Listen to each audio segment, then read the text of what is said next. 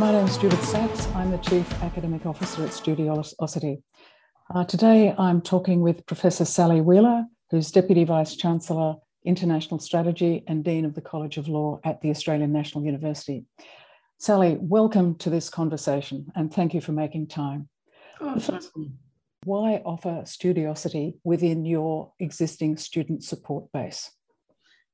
Well, we needed something that would support our students that was available to them 24 7, that uh, would not just um, replicate for them what ANU study skills and support offered, but offer them something different. Uh, Studiosity was great for us. We're not licensed to teach in China.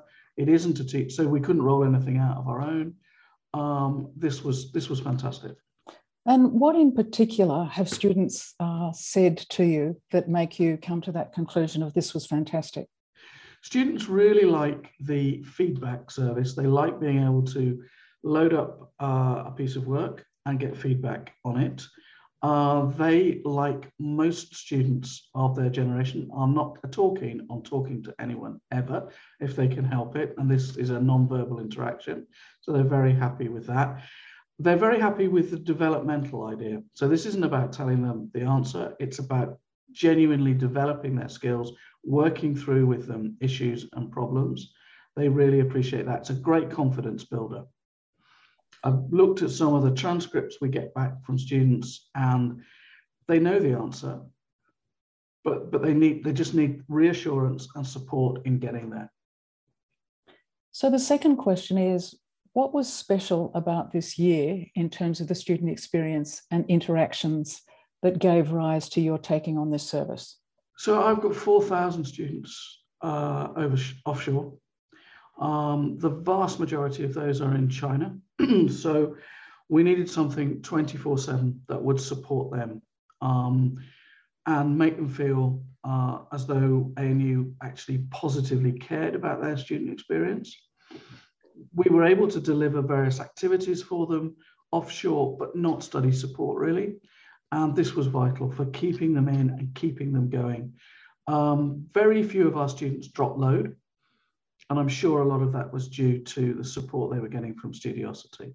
What does the ANU do to support students, international students, in other ways? And um, how would you describe their experience? So uh, we have a series of hubs in China. Each one's a bit different. There's one in Beijing, Shanghai, Chengdu, uh, Shenzhen, uh, a bit in Shandong. Um, and what we offer them is primarily an experience built around being able to get an internship, contact with alumni, social activities. Because students do crave social activities, they crave social connection with their peers. That's been really important. I mean, this semester, we've seen a thousand, just under a thousand students use our hub in Shanghai.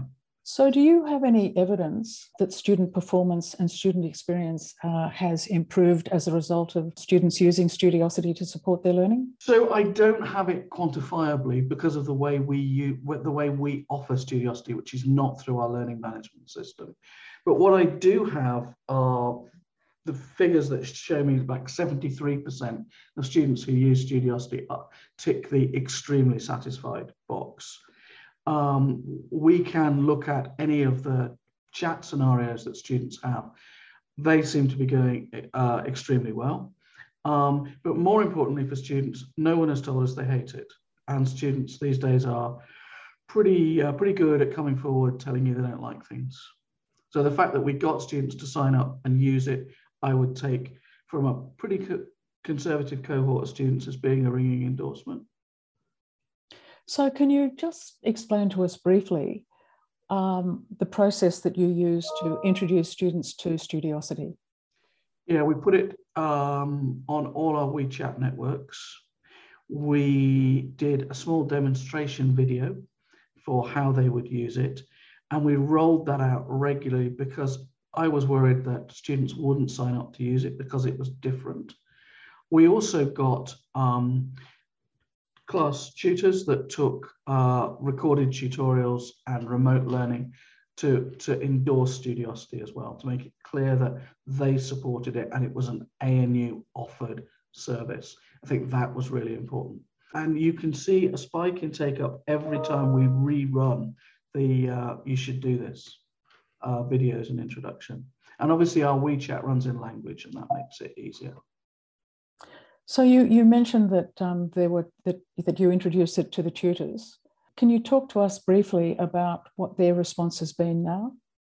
I think for them, it's a relief. They know that it reduces their email traffic, it supports what they do in tutorials, and they no longer feel solely responsible for offering um, student support 24 7 to an offshore cohort.